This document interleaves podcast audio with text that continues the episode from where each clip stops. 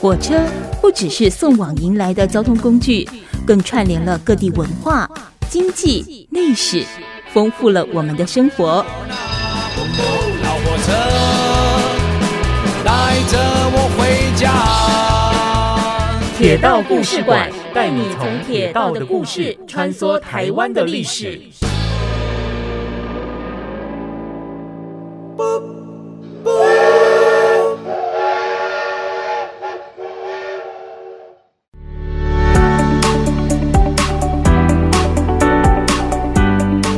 九九点一大千电台铁道故事馆，我是念慈哦。在节目现场呢，我们邀请到的是旧打狗驿故事馆的馆长古廷维，廷维你好，大家好。嗯，我们同样在节目当中要跟大家分享啊，在整个台湾轨道的呃历史当中，有什么我们可能跟现在很相似，或现在还保存着，或者是现在已经完全看不到的一个过去的呃遗迹。哦，但是其实呃有一些的这个轨道的故事，可以看得出我们整个台湾历史的发展当中。是有一些息息相关的地方。那么呢，呃，连续好几个段落，我们谈的都是呢，呃，台湾纵贯线哦的所谓山线的这个部分哦。那么我们接下来会从丰原开始，一路再往南走，那么会经过包含像潭子啦、台中啦等等哦。不过，其实我们在说到火车哦，像我们的火车当然是经过了一些的变革或者是进化哦，不管是在轨道方面，或者是说在呃火车头啦等等，有很多的细节。节可能跟最早期的是不太相同的，但是我印象中，我之前呃比较频繁在坐火车的时候，你会觉得好像它照理讲，火车应该是要一路平坦，就是直直的嘛。可是我怎么觉得坐在上面，也确定不是椅子坏掉，但我怎么觉得我会有歪歪一边的感觉？它是为了要说，可能在有没有在过弯的时候，或者是说它车体上面有什么样呃设计的一个特色吗？嗯，歪一边通常。呃，如果乘客在上下车的话，车子会摇晃。对。那如果一直歪一边的话，其实是通常在转弯的时候。哦、嗯。火车在转弯的时候会歪一边，嗯、但那个歪一边的原因是轨道本身就设计成是斜的。哦，为什么？哦，就是因为火车转弯，我们都知道有离心力。嗯嗯嗯、大家或许也听过倾斜式列车。对对。那其实类似的事情，是它的用用途。不太一样，嗯，我觉得火车在转弯的时候本来就容易外抛嘛，对对，哦，就是所以呃，就是为了为了它行驶上的顺畅安全，嗯，所以故意把轨道做成斜面，嗯，就好像我们的一般的公路，嗯，公路在转弯的时候，嗯，其实也一样会做那个斜面，然后有一些呃，因为要做斜面的话，其实它的用地会稍微大一点，因为你一边要垫高，嗯，那可能就牵涉到一些征收的问题，所以有一些地方。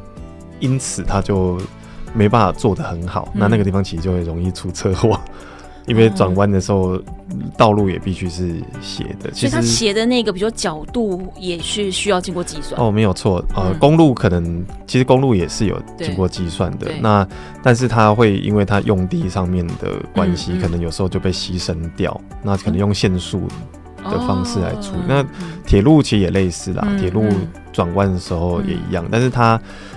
是有公式的 来去计算说我的这个哦这个东西叫做超高，嗯，就它的它的它的学术上轨道工程上叫做超高，对，哦就是超高的这个数字嗯。是根据它转弯的弧度，哦它的单位通常是半径，嗯，就是因为转弯的时候这个弧度其实是某一个圆的一段，那那个圆的是半径是多少？嗯，随着这个半径的长跟短，嗯。配合在这边规划火车通过的速度是多少？对，来去计算出我这个垫高让它斜一边是要多少？嗯，这通常都是出现在弯道上。弯道的时候，对，那所以其实呃，那个弯道不用很大，它就因为只要有一点点弯，对哦，哪怕那个半径是超级大的一个，就是看起来也就一点点弧度，它都还是会有一点。必须去做这样子的，因为它就是根据计算，它就要这样子做。嗯嗯。所以其实你呃，这个麻烦就是出会出现在两个地方，对，带来麻烦。就第一个是月台，月台其实它不是，反而是在月台它它会很不方便。为什么？因为火车是斜的，可是它不是静止下来了吗？对，火车是斜的，可是月台是平的，但你上下车其实不太方便。哦。但转弯的月台本来就是很不方便，因为。呃，可能大家也注意到前几个月，甚至有个新闻，嗯，在那个牡丹火车站，嗯、宜兰县的，嗯，他居然有人推车子，结果就整个掉下去了，嗯，就是上车的时候从月台的那个间隙掉下去，掉下去，因为那个因为牡丹就是一个非常弯的月台，对，那这种很弯的月台其实对运转来说都很头痛，嗯、很烦，因为。增加旅客的风险，这样子、嗯。可是为什么会有月台会出现在弯道的地方？它没有前后没有地方可以。对，对对，它就是刚好刚、哦、好。所以所以有一些特定的车站是，像是细科啊，嗯，哦，细科也是。对，它也是在一个弯道。嗯、然后三家车站，嗯，然后刚刚说牡丹是最有名的，因为它是最弯的。嗯，对，那其实并没有很多，因为大家都不想要让，因为。月台是弯的，就是这么麻烦。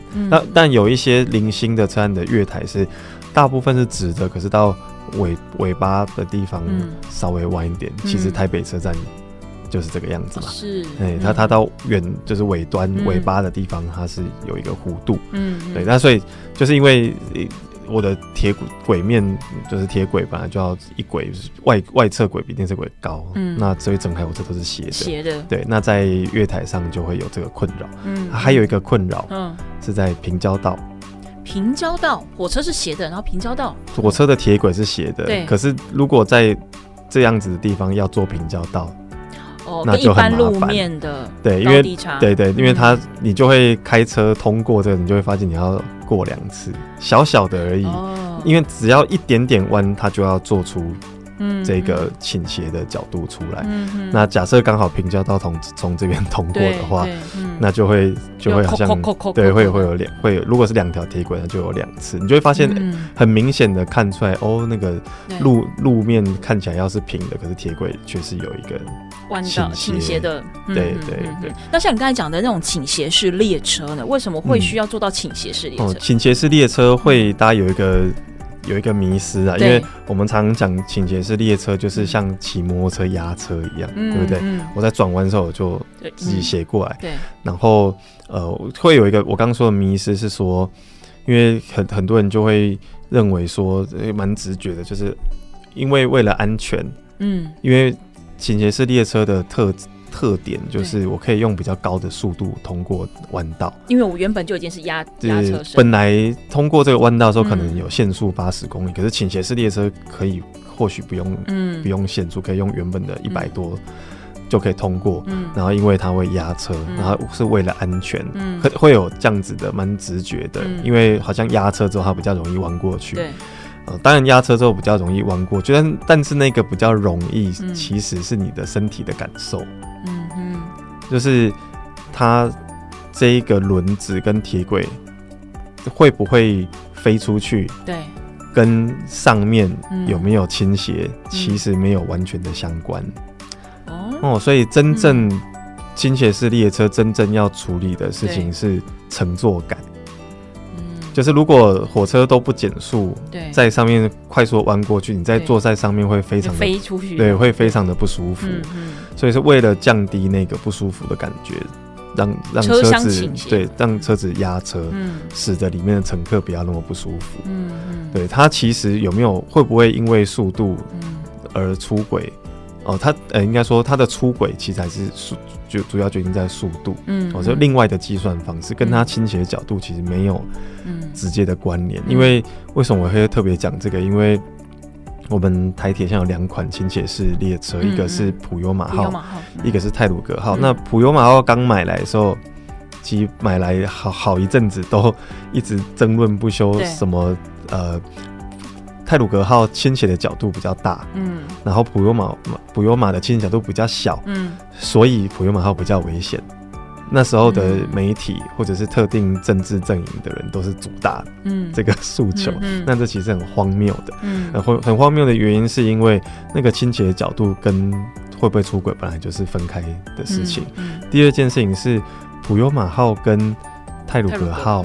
它的旋转轴心，就是它倾斜的基基准点根本就不一样。嗯，我所以是两款不同的车，它完全机构就是不一样的。泰鲁格号它是车体倾斜，它是加装了一个呃，我可以说是一个新的轴承，新的一个轴，嗯、让车体可以自己这样子主，嗯、而且它是主动式的，弹、哦、性的耶，它是可以自己调整，它是气动的。那、嗯、但是普悠马号它要怎么样去做这件事情？它是利用车轮，嗯，车轮那个叫做转向架嘛，两两、者车轴一起一组，这个叫转向架。那我们转向架现在新的转向架都是用空气弹簧。嗯，什么叫空气弹簧？嗯、就是我们在路上看到那些双层巴士，说它有什么欧洲进口气垫巴士，哦、对，它的气垫其实就是空气的 cushion。嗯，就是传统上的火车的弹簧都是都是金属的。嗯，嗯那现在是用用气垫的，它等于是一个气球在那里。嗯、那普悠马号呢？它其实就是。想到了一个方式，因为那个气垫是左右各一个，对，借由充气和放气，它就可以，对，它就可以让上面的车车体开始开始摇。嗯，那用这个方式的好处是比较便宜，因为它就没有另外一个很复杂的机构，嗯，在那边让车体旋转。嗯嗯，所以普悠马号非常的便宜，就是跟泰鲁格号造价比起来差蛮多的。嗯。啊，但是但是它角度也不一样，可是角度不一样根本没办法比较。对，因为它普悠马号旋转的轴心是从气垫开始，嗯，然后泰鲁格号是车体的中间对开始，所以它根本就没有办法比较。嗯，可是我们很多，可是因为它都叫做倾斜式列车，对，我们很多政治人物、很多媒体朋友就还是写的煞有其事哦，这个差了三度，所以怎么样怎么样？其实他就一开始就已经没有办法比较了，后面的讨论就。变得没有意义。嗯，那如果这样的列车是呃，为了要让上面的乘客感觉乘坐感比较舒适的话，那他为什么不全部都用这个列车？是太贵？对，泰鲁格号是太贵。哦，还有就是我们的政府采购法是很严密的。嗯哼，就我们成很多民众还是很习惯说啊，政府就是贪污，就是呃很喜欢很容易做这种直觉的联想。但是坦白说，要贪污还真不容易呢。对，因为因为这个政府采购法其实管制的还蛮。细致的啦，那我为什么要讲这个？因为普，因为泰鲁格号那是一个标案，嗯、那已经结束了。对，其实你要再买的时候，你没有办法百分之百一样，很困难，嗯、因为你是重新招标的。嗯嗯。对，重重新招标的时候，你要跟前一个完全一样，其实也是蛮机器也可能会进化，对，机器当然也会进化了。对，没有错。所以其实不本来就是不太一样。那当然最核心的还是，而且普悠玛号的数量多很多。嗯，其实是因为它。很便宜，比较便宜。嗯，那那对是比较便宜，不是很便宜，还是都是很天文数字。对，而且那个时候可能大家可能还记得，就是普悠玛号跟泰鲁格号都又追加了一些车辆。其实那个原因是，当时本来可能大家还有印象，十多年前的时候日币非常可怕。嗯，日币那时候是零点三八，最近应该。很多人去日本玩都很享受那个零点二二 的零点二三呢。对，大家不要忘记，才十年前那时候是有高到零点三八的，很很很惊人。对，零点二跟零点三八是很惊人的。那这个其实在采购上有很大的影响。那时候这个购买新车的时候是用零点三八的那个汇率去设计的这个预算。哎，结果。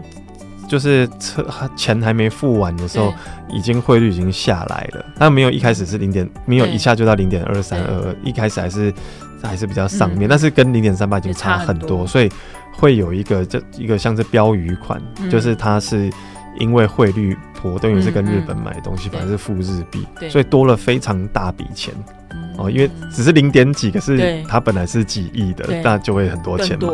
哦，所以。就因为有剩钱，所以因此当时台铁的长官其实也是蛮，就是很明快果决，嗯、就是诶、欸，那这些钱就继续再买更多的同样一批车辆，嗯嗯，就利用利用这样子的多的钱，嗯嗯，算赚到吗？就是算台湾赚到没有错，对，因为纯纯粹是汇差，所以多多赚到一列火车这样，其实两列，我好赚，这确实是好贵哦，好赚。好，铁道故事馆，我们在下一个阶段回来继续聊。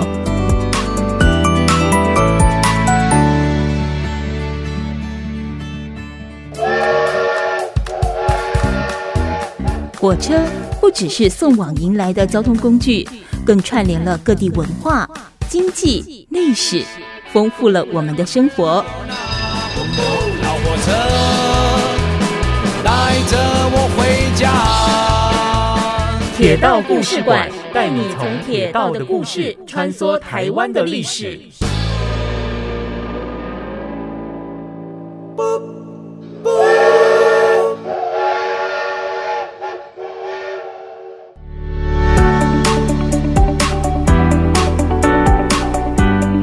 九九点一大千电台铁道故事馆，我是念慈，在我身边还有就打狗驿故事馆的馆长庭伟哦。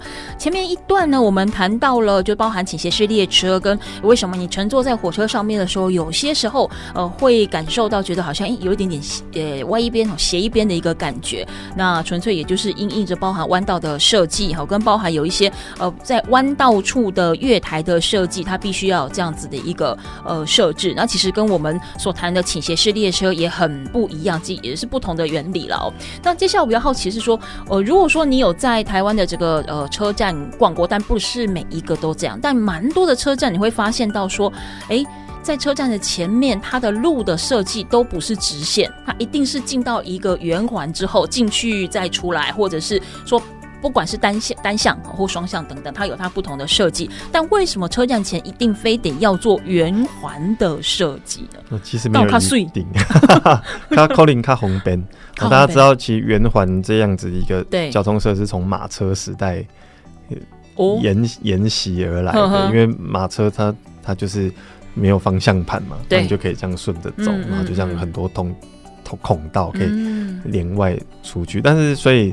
呃，倒不是说火车站前面一定要圆环，而是它自然而然，它就是比较直觉的，你会在那边做一个圆环，嗯、而且通常也不是真正的那种圆形的圆环，对。那它可能是变形的啦，嗯，嗯。所以它其实就是一个一个联系车站门口。嗯、那所以我们可以想一下，车站的设置的位置，其实大多数它都会在一个路冲。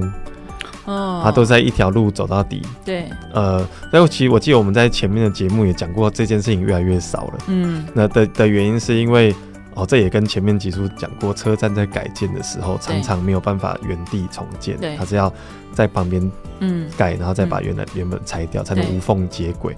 那如果就你就在原旁边盖的话，那原本的楼中啊，基本都没啊，对，呃，都歪起啊，哦，就开始有一些车站有这样子的现象。所以，所以，所以我反而觉得在楼穷的好像是比较传统，好像比较美好年代的那种感觉。那所以，如果它都在路冲在终点的话，那通常就是 T 字路口，对，或者是其实十字路口是只有在车站在前面涂一块，其实就是车站前面的广场。对，那那个思考是你要不要把那个广场嗯做成一个圆环，让车子比较好。进出就等于像一个导线一样导进去，然后再让它出来。对对对，所以其实不尽然是一个真正的圆环。嗯，而且呃，随着我们现在车子真的很多，嗯、然后还有大型巴士的这样子的需求，嗯、其实很多车站都开始调整。对，就是那那个他会开始用比较现代的经验，嗯，来去处理都市的车流的，嗯、你要怎么样设计让大家都比较方便？嗯、所以其实这个圆环是一个有趣的议题，然后它。是渐渐在消失的，嗯嗯，因为会渐渐的看不到。它不是一个标配，但是它是当时在路线设计一个呃特色。对，一般道路设计你会很自然而然会想要把它这样这样子处理。嗯，那我可以举一个我觉得很有趣的例子，哦、就是男子火车站。男子火车站，男子火车站它前面基本上没有。它就在陆陆地，嗯，嗯，但是他没有站车站前的广场，也没有那个圆环，就路边啊，它是就是乱七八糟的，这么乱七八糟的很少了，嗯，几乎就剩男子，就是很很裸露的一个站前。为什么没有整理？就是对，就是它其实就是没有特别的规划，那那个路就是让你走到底自己回转，他就这样设计了，它没有去想到其他的地方。那其实这个都是很。应该是很多人会关注的公共议题，嗯、就是每个人对它的呃设计的方式，一定都会有自己的想法跟想象。所以男子车站现在是这样子，就是一个非常裸露的状态。但是如果你真的要把它改成其他样子，也也会产生其他。可是男子进出的人也很多哎、欸，对，这样其实会容易塞车呢。呃，就是它，我觉得这是它美妙的地方，嗯、就是。当那个区间车到站，有很多人上下进出，然后来接送的，你就全部就卡在，就自己想办法，就是 要不然你就是要走出来走远。这这种这种很传统的感觉的地方真的很少，因为我们也会见到一个方式是，我就车站前面都不让车子进去好了，啊，它就纯粹的一个广场，嗯嗯，啊，例如说旧台中车站，嗯嗯，对，现在旧的台中站以前前面也曾经也是类似圆环，有车道可以进出，对，对，那在它这个车站。变成一个园区的这个同样的这个时期，就重新整理了站前的广场，所以它现在是一个很完整、很大的广场。那如果你是行人，你就会哦，这个是很舒服，对，很舒服的一个空间。那其实那个以前不是这个样子，对，所以其实是大家对于都市还有车站这样子的公共空间，尤其是有道路的、有人跟车这么多在进出，嗯，它的。不同的使用的方式跟想法，也是随着年代不同，嗯，然后在讲进步好了，在持续的进步之中，嗯嗯，就会带来不一样的。阳台，嗯嗯，我们上一节谈到了这一个呃丰原，也就是说，我们整个山线其实，在进到了丰原之后，开始它的这个也比较没有什么坡度了，也开始走到一个比较平缓的路型了。可是呃，再继续往南走，当然就是潭子又更呃，现在当然也是很现代化哦，但过去可能也是左右两边都是一片田野哦，等等感觉是非常的平缓。不过我突然想到，谈到丰原，其实它是我们中部地区已经呃连续几个站就是进到丰。丰原之后开始铁路高架化的地方，对不对？为什么是从丰原开始？是因为它相对比较平坦？呃，其实是丰丰原是一个蛮，因为过去是县府的所在地，哦、但现现在县市合一。那丰原的发展历史很久，因为就从我们前面前一集提到的八仙山的林场，嗯，嗯，嗯哦，那那其实丰原是一个很重要的进出山山区，像台山县，嗯，哦，然后甚至可以。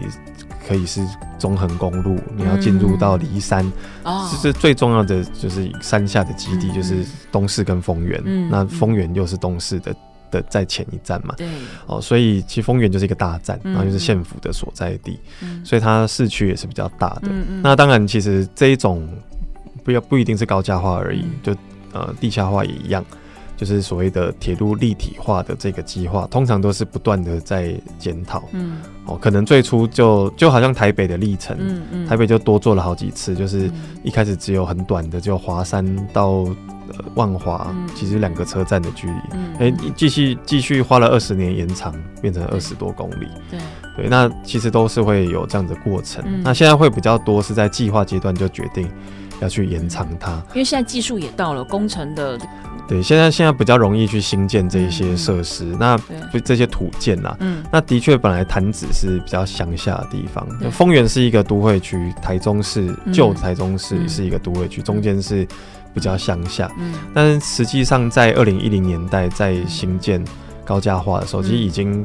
那个市区已经接过来了，啦。哦，大家大家都知道，现在台中算是超越高雄，嗯、都有这个说法，嗯、成为第二大都会区。嗯、那所以当时地地下这高架化，它就是选从这个丰原，原。而且不是从丰原车站哦，嗯、呃过后是丰原站之前，然后、它就开始爬高，所以丰原站是一个高架的车站。嗯嗯嗯嗯嗯，对，那那这一段其实就整个整个高架化了，就就不管可能有一些。潭子啊，有些地方可能是田，但反正它就整个高架化起来。嗯、而且其实当时的这个一开始是呃台中这个高架化，算是我觉得蛮有代表性的，就是本来都在谈的是可能要地下化，对，嗯，但是它是改成后来决定要高价化，嗯，使得它的工期就是短了一半，嗯，对，那个因为不用再挖啦，或对，因为其实地下化就非常贵，我们之前就谈过了，嗯、那个是非常非常贵的一件事情，嗯、那。就当时是算是蛮聪明的，就接受它是高价化。嗯嗯嗯。所以这段高价化从呃丰原开始，那一直到哪个地地方又开始走回我们原来的？嗯、到了大庆之后。到了大庆之后。对对对对。所以其实是蛮长的一段。很长。嗯、对，等于传统的这个台中的都会区，嗯、甚至说丰原跟台中嗯连、嗯、连在一起算，然后把它都。立体化起来，嗯嗯嗯，而且这中间其实不是只有我们熟悉的几个大站，它后来中途又多了一些是是。呃比较小的站，可是它是等于说包含它的命名哦、呃，也是跟在地的一些地名是有关系的。它就是其实就是所谓捷运化的车站啊，那有一些是小地名，对，那有一些是路名，对。啊，当然像大庆跟呃太原，就大庆路跟太原路，这个是在高架化之前就出现的捷运化车站。嗯嗯。哦，那精武也是也是路名。对。哦，那。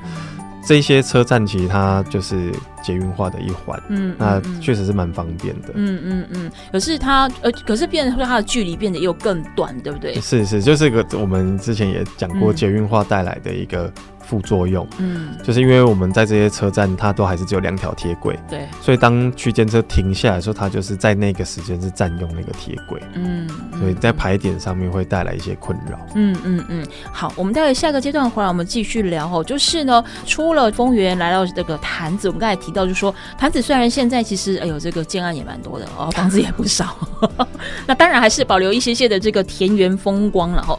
但说到了坛子，其实它蛮重要一些呃。经济作物当中包含像是马铃薯或者是竹笋等等，哎，其实没有把这个所谓的糖业放在这当中。但其实坛子过去在早期也有制糖厂，哎，啊，那它原料从哪里来？那好像不是现在主要经济作物，是中间发生什么样的一个变化吗？我们在下个阶段回来继续聊。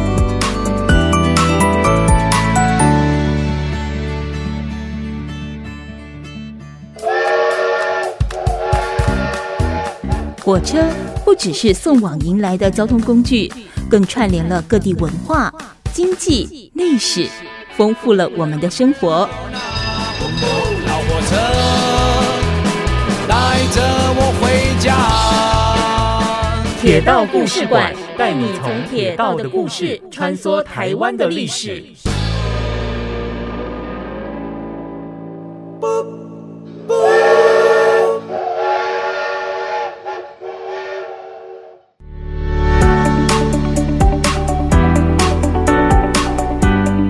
九九点一大千电台铁道故事馆，我是念子哦。那么节目当中呢，还有庭维是来自于呢旧打狗驿故事馆的馆长。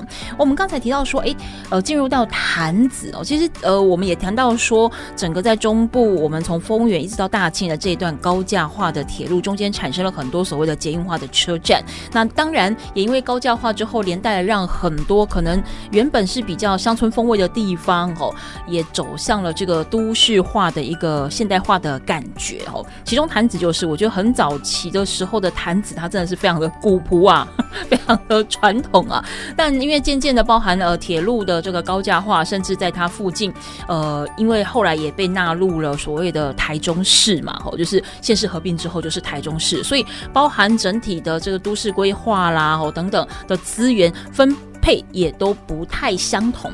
那说到了坛子，它当地的这个包含经济作物，到现在都还是可能会有一些节庆或活动是针对这些经济作物而设的，包含像是马铃薯啦、柑橘类啦，或者是竹笋哦。但其实这些是我们现在大家可以认知到的呃经济作物。但其实查询资料后发现，哎，其实过去在坛子这个地方是有制糖厂的。那它的原料从哪里来？那如果说依照我们过去谈的一些例子的话，你有制糖厂，你制完了总是要运出去变现嘛？那为什么没有发展成有糖铁之类的这个铁路形态呢？哦，其实是有糖铁 只是它消失了哦。而且我们刚刚也有讲到说，进入到呃丰原开始是比较地形平坦，对。那实际上大家也可能知道说，大安溪是我们台湾西部气候的南北分界。嗯嗯。其实过了大安溪，在冬天就比较不下雨。对。其实就。就是开始适合甘蔗种植生长的地方。嗯嗯，那实际上在后里就有月梅糖厂。嗯，对。哦，那是就是活活到比较后期的糖厂，不像北部都比较 活到比较后期。对，不像北部的呃，北部都比较早夭嘛。对。那潭子也有糖厂。对。但是为什么好像没有甘蔗没有？什么都好像你联想不起来，对对，那是因为它消失太久了。哦，就是呃，潭子糖厂所在地就是非常鼎鼎大名的潭子加工出口区。那边原本是糖厂。对，潭子加工出口区的由来就是他把糖厂拆掉，糖厂非常的大。嗯。哦，那这个区域整个拆掉才变成加工出口，但现在加工出口区已经。已经不是这个名字，嗯、已经是、嗯、啊，好像是科技产业园区这一类的哦，这一类的名称。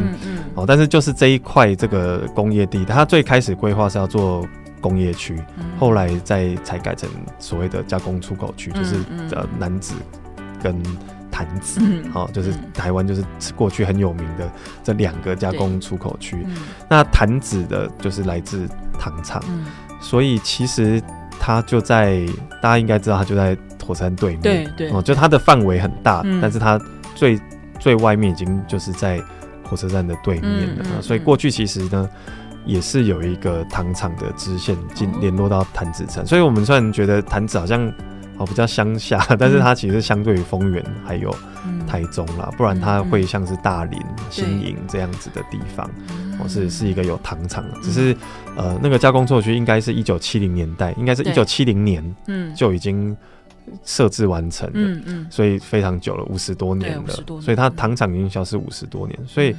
事实上，就是在丰原到潭子到台中乌日这一带，在比较乡村的地带，曾经也都是甘蔗的产区。嗯嗯。哦，那糖铁也是很多的。嗯。哦，就是会有原料线。对。哦，甚至这边的糖铁还联络到八仙山的林铁，在丰原这个翁子这个地方。哦。哦，因为呃，其实东势最早的铁路，其实我们在前面一集有讲过是糖铁。对。哦，它有一个林，就是。比较轻便的大甲溪桥，可以让糖厂的火车到东势去拉甘蔗。嗯，对。那其实过去是糖铁跟林铁都连在一起，因为他们轨距也一样。嗯，哦，所以在这一段是有一起一起用。嗯，哦，然后到丰原，在呃，就是在丰丰原快到丰原站的时候，再岔出去走唐铁自己的路线，到潭子糖厂去。嗯嗯嗯。所以所以曾经其实是这样，只是真的太久了，大家有点不记得。对。但但是这一个真的是。哦，跟糖业也蛮有关系，因为它其实就是糖业，也是这个地方比较早期的工业嘛。对。哦，那它被拆掉了之后，变成这个加工出口区，再到现在就是科技的这个园区。嗯嗯嗯。那如果是这样子的话，为什么后里糖厂可以获得活得比较久一点它就是只是它没有被拆掉变工业区而已。但后里，但是后里糖也是比较。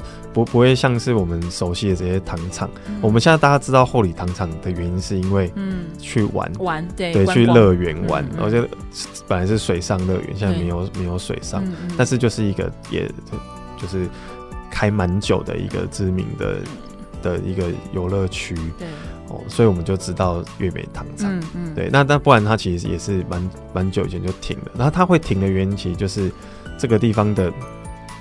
田这边的就是地势崎岖，所以火车要运甘蔗也是，嗯，也是比较麻烦，然后产量也相对，因为很快的其他的产业出来之后，这个地方就比较快被淘汰掉，所以它是比较早就停产的一个糖厂。嗯嗯嗯。那你说像潭子的这个糖铁，它后来是因为被公路取代嘛？它是其实很，它是直接就结束了，就是在。决定要改成工业区的时候，哦是因为要改成工业区，对，它其实就结束。但这个是没有，应该说没有单一的一个原因，嗯、就是一个综合的。嗯、那它也在台中市的的周边而已，等等的。因为就是田甘蔗田可能越来越少了，对哦等等的综合的考量之下，嗯、所以它可能当时当时政府就决定选择这个摊子糖厂，把它拆掉，嗯，做成。这个工业工业区，嗯、对，那那这一个路线其实还有，呃，就是从潭子车站到潭子糖厂这个铁轨这个路廊，嗯、其实后来又其实是有继续延伸过，哦、就是去呃清泉岗基地。潭子呃到你说潭子到清泉岗基地，对对对，哦、它是一条叫做神冈线的支线，嗯嗯，好，那神冈线它呃中间有一个站叫做社口。对，然后神冈站，然后到清泉岗，嗯，这个地方，这怎么听来好像是谭雅神绿园道的？哦，它完全就是谭雅神绿。对，就是其实我们在前一集有讲到东风绿园道是第一个，然后后来后丰铁马道也叫，其实就在后丰铁马道在筹就在设建制的时候，谭雅神绿园道是一起的，嗯嗯嗯，其实他们都是。因为东风绿廊道的关系而出现。嗯嗯、那潭雅神就是潭子，嗯，呃、欸，大雅、大雅跟神冈这三个乡镇，现在都是区。对，经过这三个乡镇，其实就是神冈线这个铁路。嗯，那这个铁路其实军用的。嗯，军哦，因为到清泉岗，它服务的是清泉岗这个。那它在什么？就是军用的物品哦，物品物资那些哦，没错，或者是油，因为以前在越战时代跟这个油库是有关系。嗯嗯，那这个这个铁道也是在两千零几年的时候正式的结束了。对，哦，那留下的火车站就现在就变一些据点了。嗯嗯，其实其实你如果骑这个。呃，它沿途很多高架桥，我、嗯嗯哦、就是避免你的自行车还要等红绿灯，所以有一些高架桥，而且蛮大的高架桥，对对对，也是蛮需要体力的高架桥，对对对，蛮陡的，上那个引道，上上下下是。那其实就还蛮有趣的啦。嗯嗯嗯。那这个是我觉得蛮特别，还蛮多人在骑的。然后它是以我的观察，就是它是以。在地人为主，嗯，它它不像后丰天马到，几乎就东风就是观光，对，几乎都是外来的观光客。那这个潭雅神绿园道，我觉得还蛮有生活感的，嗯，好像当地居民，然后他也不一定骑脚踏车，对，就是散步，对，散步或者坐在旧的火车站的遗迹这个地方，然后看高铁开过去，有可能是阿公阿妈牵着小朋友，对对，真的，真的是看到蛮多这样子的情形，对，会就是蛮特别的，有一个。潭雅神绿园道，那它是来自神冈线。那神冈线铁路的开头，其实本来是，嗯，就是因为它其实你看地图就会发现，它就穿过了，然后这个糖厂的区域。嗯嗯嗯。那我比较好奇，就是像我们刚才呃上一节跟这一节谈到的东风、后风跟谭雅神绿园岛哦，它其实就是全台的第一、第二、第三吗？几乎可以，几乎可以说。那比如说同同时期，因为它一定呃整个呃呃道路铁轨或者是交通的进展，基本上应该是全台会差不多的时机哦，可能是早早晚晚，但应该会是在同一个时期。可是为什么刚刚好这三条就是都发生在中部？北部呢？北部的那个发展不是又更早？南部其实也也应该有吧？哦，其实是因为刚好有一个废，就是前一集有讲过，它就是一个、嗯、一个。现状的廊道，嗯，嗯，那这样子的事情在北部是没有的。哦，没有，因为它早就改成公路了。呃，例如说，哦，例如说以台北来说，台北有两个支线，一个是新店线，对，一个是淡水线，嗯嗯，一个拿去做捷运，那、嗯、但捷运下面有现状公园，就是类似的概念。那新店线是早就已经变成马路了，汀州路、罗斯福路这样子。所以没有那个机会。嗯、那东势这个地方就不上不下。嗯、哦，当铁路废弃之后，它就是真的就是一个废弃的闲置的空间。嗯那是终于被发现，想到可以这样子做。嗯、那一做了之后，非常的成功。嗯、所以才有另外两个。那因为都是都是他，因为他们有经验的。对。当时的县政府是有经验的，嗯嗯、所以他。就接续的做，嗯，也也因此就刚好只是从从这个地方开始，嗯嗯。那实际上在这种，呃，就是台中做这三个都非常成功之后，对，其实当然各地就开始学它，嗯嗯，对，就是他们是率先尝试，嗯，后来学的几乎都是失败的，嗯，因为为什么？很大宗都是糖业铁路的废弃路廊，嗯，那这些糖业铁路本身特色比较欠缺，因为它都在嘉南平原，对。或彰化，对，那它风景比较没有变化，比较单一，就是，然后附近没有其他景点可以做串联，然后常常是可能有一些很臭的养殖业在你的附近，哦，哦，然后还有一个其实最关键是，当时这个东风绿廊道或谭雅神，嗯、他们变成自行车道之后，它并不是就这样了，它是不断的在改进的。因为一像我们刚刚我们前面前一集讲到东风绿廊道有地下道，对，或者是刚刚说谭雅神绿园道有有高架桥，高架桥，这并不是一开始就有的，对对对，他们是觉得需要这样子，也就是说，他是针对骑脚踏车的人去设想他会遇到的障碍困难，他的需求是什么，所以真正真正的就是利用了铁道这个路廊的。条件来去打造一个封闭的，嗯、相对封闭，不断进化。对，可是我们现在在其他中南部的自行车常看到一个现象是，嗯，到处都是路口，啊，那波浪被卡，这么麻烦，你要不断停下来，而且危险。对，非常危险，嗯、尤其是因为其实这是一个恶性循环，嗯，因为人人开始大家不愿意来之后，嗯。那更糟糕就是，大家其实就是只有摩托车在走。对，对，这些这些自行车其实都是摩托车在走。嗯嗯、当地的务农的的人家就直接利用它，嗯、那就恶性循环，就更不会有人来骑脚踏车了。嗯嗯。那更不会有人来骑脚踏车，你就不会再去想要怎么改进它。啊、对，还有养护，养护其实不只是路面哦、喔，嗯、因为旁边有很多树。或或者是他本来当初有一笔钱就来做景观，嗯、就种了树，嗯，那这些其实都是要养。护、嗯，就环境的维持这些，对对对，所以其实都变恶性循环，嗯，所以其实我可以说，就是这些自行车道最成功，就是在出现在台中，台中。就台中线的这、嗯、这三条，嗯嗯嗯。好，在今天呢这一节节目当中，听我们跟我们分享到了从这个丰原一路往南走到了这个潭子，然后待会呢下一集之后，我们会来进入到台中。台中站本身就是一个很有历史也很有故事。那当然，现在经过了一些修正啊、改建之后，它有全新的一个面貌，但也是保留了一些过去你可以找得到的旧的遗迹。那我们会在后续的节目当中跟大家做分享。那么在这一集的回顾当中，我们可以呃谈到了，就是在包含从丰原开始的高架段，一路到了大庆。那这个呃，庭伟也跟我们呃科普了一下，包含呃就是所谓的倾斜式列车，跟我们的这个坐在车厢上呢，为什么？会有这种倾斜的感觉，以及呢，在这潭子这个地方，它过去其实除了我们现在所熟悉的一些经济作物之外，它也是有这个糖业铁道哦的出现。那还有包含全台湾到目前为止算是呃运作保留也非常完整的三条的自行车道的路线，有东风、后风跟潭雅神绿园道。那我想这些路线有可能你是为了观光性质而来，那当然也有可能呢，你是因为听到了庭纬的分享，那希望说可以进一步的未来走到。这个地方的时候，能够多了解它一点点，这也都是铁道故事馆希望带给大家的不一样的感受以及收获。那么今天节目当中也非常感谢我们的庭伟古庭伟，来自于旧打狗驿故事馆的馆长，跟我们分享铁道的故事。谢谢庭伟，拜拜。